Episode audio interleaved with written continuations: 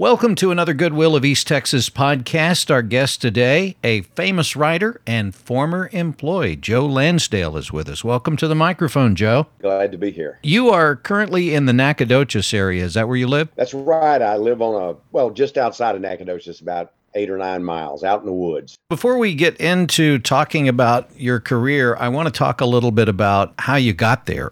Goodwill was early pieces of your career. You worked at Goodwill here in East Texas, right? When was that and what did you do? I'm not exactly sure. It must have been around 75 or 6. It's been a while now. I don't remember, but it was mid 70s and I worked there about 10 months. I started out as what they called traffic manager, which I meant I sent the trucks out and sent them to the places for pickups. Then I became the PR guy and uh, I did both for a while. And then I was just PR. And then we decided to move here to Nacogdoches so my wife could finish school.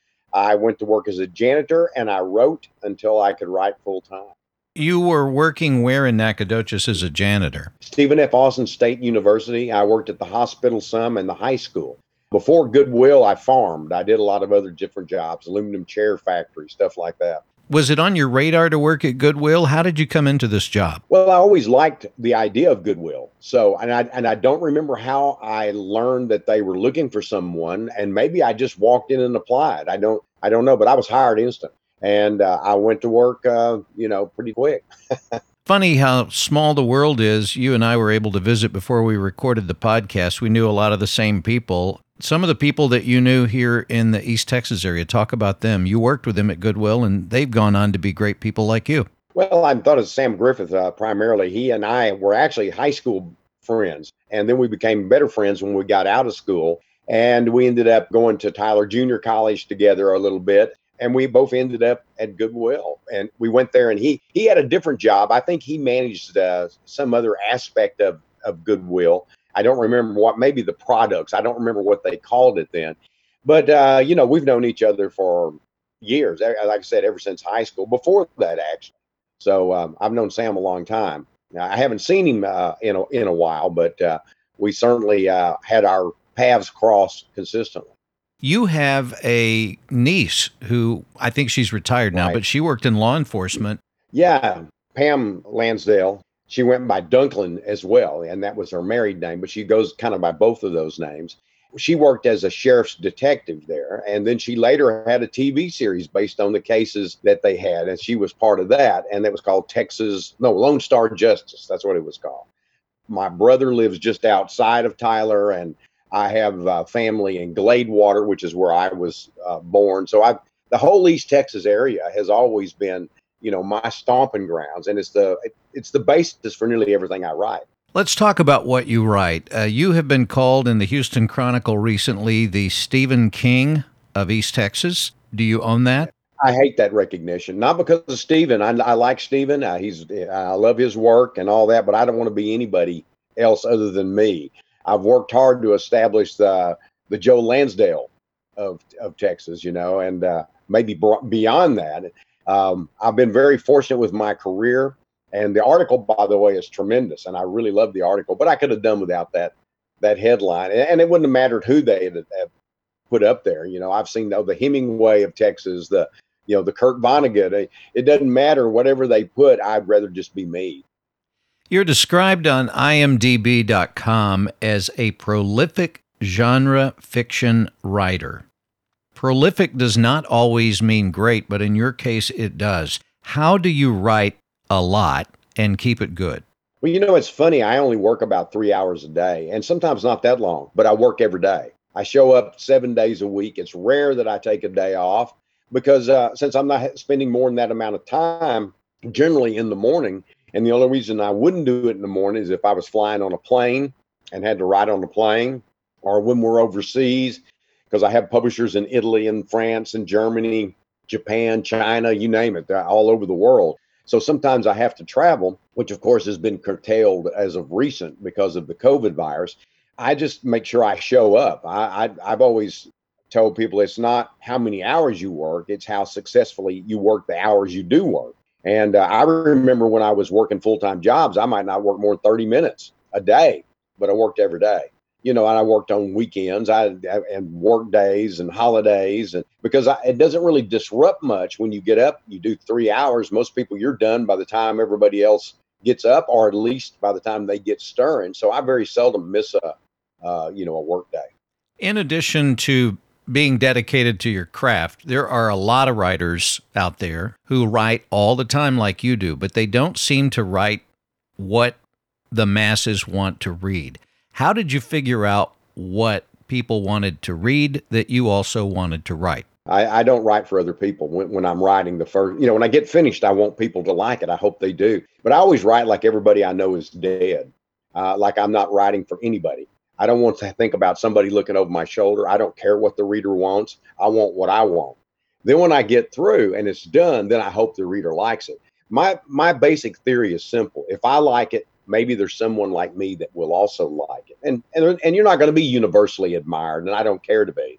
And uh, I've been successful without worrying about that uh, because I can't judge the audience. I couldn't tell you what you want to read. I couldn't tell you what somebody else wants to read. Something else that may delight uh, one person might, you know, offend another. So you you just don't know. So if you set out trying to figure out what people want when you don't know those people, that seems like a a kind of pointless endeavor. I, I, think there are some people that are more tuned into that than others, and it's worked for me. But uh, that's the best I can tell you. I learned a long time ago. As soon as I quit trying to figure out what people wanted, I started selling, and things got better for me. Our guest on the Goodwill of East Texas podcast is Joe R. Lansdale. What does the R stand for? Richard. But you've always gone by Joe. I've always gone by Joe and only used Joe R in in writing and some business aspects. I did that because I thought Joe was a common name, and I figured there were other Lansdales that would end up writing. And it turns out there aren't that many Lansdales, but uh, I, I do that to make a distinction between myself and any others that might come. And um, there are more Lansdales writing now. When I started, there weren't, or at least none that I knew of. And uh, I think there are several now. You know, I know besides my kids, they both write. So it just seemed like a way to go. And my name was actually, is actually Joe Richard Harold Lansdale. You know, I think people can be grateful I didn't use all of that. You say you write what you like, yeah. and I'm looking here at the list of what you write novels, novellas, novelettes, short stories, chapbooks, comic books, graphic novels. That's a broad spectrum. Well, all of that. And, and also, it goes beyond that because I don't just write, you know, novels, short stories. I also write nonfiction, but the novels and short stories vary because some of them are crime, some of them have horror uh, background, some are uh, more fantastic. I mean, I, have I've done a little bit of all of it, and I've been fortunate that I've been well received in all of those different branches of writing. But most of the time, I just mix it. It just it just comes together, you know. And as far as like screenplays, I've sold screen, screenplays to Ridley Scott and all kinds of people that didn't get made, but they certainly paid me a lot of money and I've also had some that, uh, you know, scripts. I, I wrote a script for the Hap and Leonard TV series, which is based on my books. Uh, I wrote a script for the second season. And I've written Batman the Animated Series. I wrote four of those. I wrote Superman in the Animated Series. I wrote an animated movie called Son of Batman. And uh, a lot of my other stuff has been uh, scripted by other people, adapted by other people to Love, Death, and Robots and Creep Show, one my son and daughter and I wrote together when they were kids. You know, things have been picked up for stories of mine like Bubba Ho-Tep, which was adapted, Cold in July, which is, uh, you know, starred Michael C. Hall and Don Johnson and Sam Shepard, which, you know, re- a really good modern noir film. And uh, there are several others that are forthcoming and things that look, you know, pretty good. The Thicket looks like it's about to be filmed uh, sometime in the near future with Peter Dinklage starring in it, who was in uh, Game of Thrones. You have a number of films that started out as written works. When you sell a script to somebody in Hollywood, do you cede ownership of your script or do you write a screenplay that you they then own? How does that work? Well, it can work varying ways, but anytime you allow someone to take your work and make a movie, you lose a certain amount of control of it sometimes uh, that doesn't hurt. They really care, like Bubba Ho-Tep and Cold in July and the Hap and Leonard series. I was very fortunate, but that isn't always the case, and generally is not the case. And I did manage to be a producer, uh, a co-executive producer on the TV series. So that one, I, I learned a lot. You give up a certain ownership to it. And if you do the screenplay, you get paid, but that doesn't mean they have to stick to that screenplay. They may not even use it. Or like Ridley Scott, they just never filmed it. I mean, I, I got an enormous amount of money. You would think, oh my gosh, they're going to film it. They didn't, not yet. Three or four times they've thought to film it. Every three years, really, uh, or four, they announce that they've got a new director and they're going in and they sometimes they have a different script. Sometimes it's mine, sometimes it's someone else's. So it, it's a business. And, and I think you have to understand that if you get into film business, it's, it's collaborative, whether you want it to be or not, because there are too many people involved. The actors have their say, the director, the producer, you know, even the director of photography can change what's there, even if they're shooting it literally because they have a different viewpoint of how things will look. So there's so many different factors with film. I mean, I much prefer prose. I like novels and short stories best but I also like film, and I'm supposed to even direct one myself coming up if nothing blows. And right now, we don't know that's going to happen for sure, but the COVID kind of derailed us. But we're hoping we'll be able to pick that back up again, get the train back on the track. So, when you decide that you want to direct a film, do you just raise your hand and say, I'll do it? Or do you work that as part of the deal? You say, okay, I'll write the screenplay and I'll take a cut and pay if you'll let me direct. How do you get your foot in the door as a director? It's not easy. No, you know, it's funny. I was asked to direct a couple of times just from reading my scripts. People felt I could do it, but I didn't think I was ready to do it. But over the years, I've had almost a 50 year publishing career. Not quite, but almost. I have been on many sets. I have many friends who are directors and actors and have different screenwriters, different roles in films. You know, they do different things just picked up a lot of it and I've read about it all my life. People think if I watch a movie, I can direct one, and there's more to it than that. But that's the first thing you got to do. You got to be a fan. You got to want to do it, and you got to understand what it takes to do it. And being on sets, which I do, and you pay attention to what other people are doing, you finally at some point think, I can do this. You may be wrong. you don't know till you try. But yeah, I just raise my hand. You know, uh, I always used to. They say, "Can you do this?" I go, "Yep, I can do it." I never wrote a screenplay, and I wrote one in one day and uh, optioned it, and then rewrote it, made it better in 15 days, and optioned it for 11 or 12 times, you know, over the years. And those options for were for a year apiece, and then sold it for quite a bit of money, and it never got made. So you know, you you have to be confident, you have to be willing, and I was always willing. And so to me, uh, writing a screenplay is part of the craft but you you have to understand that you're writing it for other people to interpret which is not the same for a novel. When you write a script you're going to have all these other people involved in it realizing this thing making it an event making it a film. And sometimes you write something that reads great on the page it doesn't work great on the stage. So they, it has to be changed right then. So you have to you have to have a different viewpoint. It doesn't mean you don't care about it. it. Doesn't mean you don't want it to be what you created but you do have to understand if they're going to shoot outside one day and it rains, then they have to shoot inside. So that may change the script. That may change the story. And sometimes to the betterment, and sometimes it's worse. It seems, I'll, I'll use Peter Falk as an example. He worked over and over with John Cassavetes. Mm-hmm. You see that a lot in Hollywood. Do you find that's true for you that once you sold a script or two, the same actors and directors would come back to you and go, What else you got? Well, to, to some degree. I mean, um, Don Coscarelli, who his most famous known film uh, that most people know about is Phantasm, but probably his best film is Bubba Ho-Tep with Bruce Campbell and Ossie Davis, and uh, based on my story. And it's a it's a great film. It's kind of a cult film. But I did that with him, and then he did another piece of mine for Masters of Horror on Showtime. So yes, but we did those two. Jim Mickle directed Cold in July, and then he came back as a director as well as producer, and for the first season, showrunner. And he did some scripting uh, on on that series. Well, that's two uh, different events I had with that director, and just like the other. But I'm nothing beyond that. But um, it certainly helps. I think a director, and to some extent, a writer, doesn't always want to be tied to one particular director or one particular writer because they don't want people to think, oh, you know, it's somebody else that makes me good. Now I don't have that problem, but I think some sometimes they do. I've done a couple, I've done three. Maybe I better show that I can do something without that writer. But I would work with Don and, and uh, Jim again in a heartbeat. So, are you thinking about directing something you've also written? And if so, do you see that as harder than just writing for the screen? Well, Lawrence Block, who's a, a writer and an editor, asked me to do a story for an anthology he was doing. And I did one called The Projectionist. And when I wrote it, I, I never write and say, I'm going to try to write something for film. That's that, that whole thing about I write like everybody I know is dead. I don't want somebody looking over my shoulder. But when I got finished with it, I said, you know what? This this this is practically a film on paper. And my son's a screenwriter, and he did the script for it, and he optioned it right away. And we optioned it with the understanding, of course, they have to option the story as well. And then as we got into that, I said, look, I want to direct this thing. And uh, they said, that's a good idea. We'll let you do it.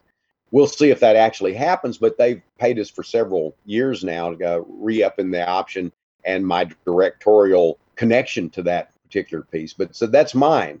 Does that make it harder? It didn't for me. And I, I think Keith's script is remarkably good. It's like my story, but he had to bring in some other elements. So we have, you know, a 90 minute film. But he kept within the context of the story. And that's what a lot of screenwriters don't know how to do. And so I'm very pleased with the script. We're hoping something will go forward. It may or may not, but right now it looks pretty good. Out of everything you've written, what's your favorite? I wrote a novel called Paradise Sky. I like that one. The, the one that most people like best is one called The Bottoms. They they teach that in some universities and high schools, and I have several others that they do that with. But The Bottoms for a lot of people is that when Bill Paxton and I tried to make a film out of it for about eight or nine years. Bill was not only a great actor, he was a great director. He did a film called Frailty. It was written by Brent Hanley, the script was, and Brent had written a script based on my novel, The Bottoms. And uh, the plan was for Bill to direct. And as we got closer to having the money and having the, the things set up, Bill unfortunately had to go into the hospital with a health problem and, and, and he didn't recover. And so, uh, you know, I lost, I lost not only the movie, I lost my friend. So, you know, it was uh, tough. But that, that book, I think probably if anybody says, what should I start with? I always tell them that one. But don't think I'm going to be doing the same thing over and over. There are going to be some things that are reminiscent because you have your own history, you have your own life, you have your own style, and it repeats itself to some degree. But my books vary.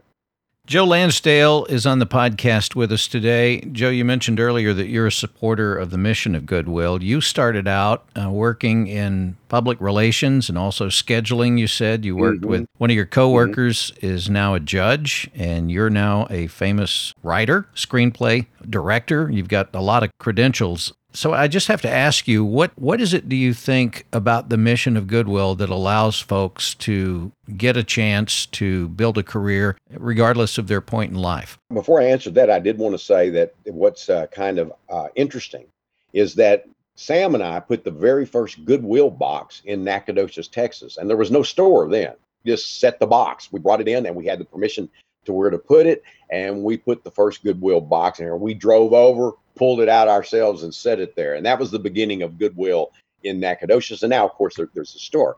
But I, I, like the idea of Goodwill a lot because it, it gives people the opportunity to work, to be paid for their work. It gives people the opportunity to buy all kinds of items that they want and that otherwise might be discarded or, or not used for any positive purpose. Um, I, and I like the idea that it is both uh, that opportunity and a business as well.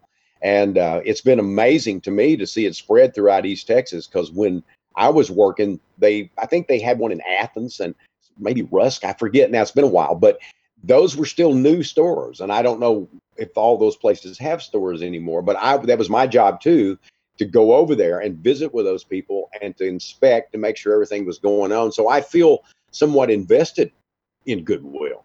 We appreciate you being part of who we are in 2022. Goodwill will be celebrating its 120th anniversary. So, would you come back? Yeah. We'd love to have you come back. Joe Lansdale, I'll leave you with the parting thoughts. Well, I think what I would say, and in some ways, this is a goodwill thought. You know, I come from a relatively poor family. I, I, I don't have a college education or any of that stuff, but I had a lot of will and I had a lot of goodwill and I had a lot of desire to do what it is I'm doing, and I couldn't be happier. So, uh, you know, that's going to be my parting shot.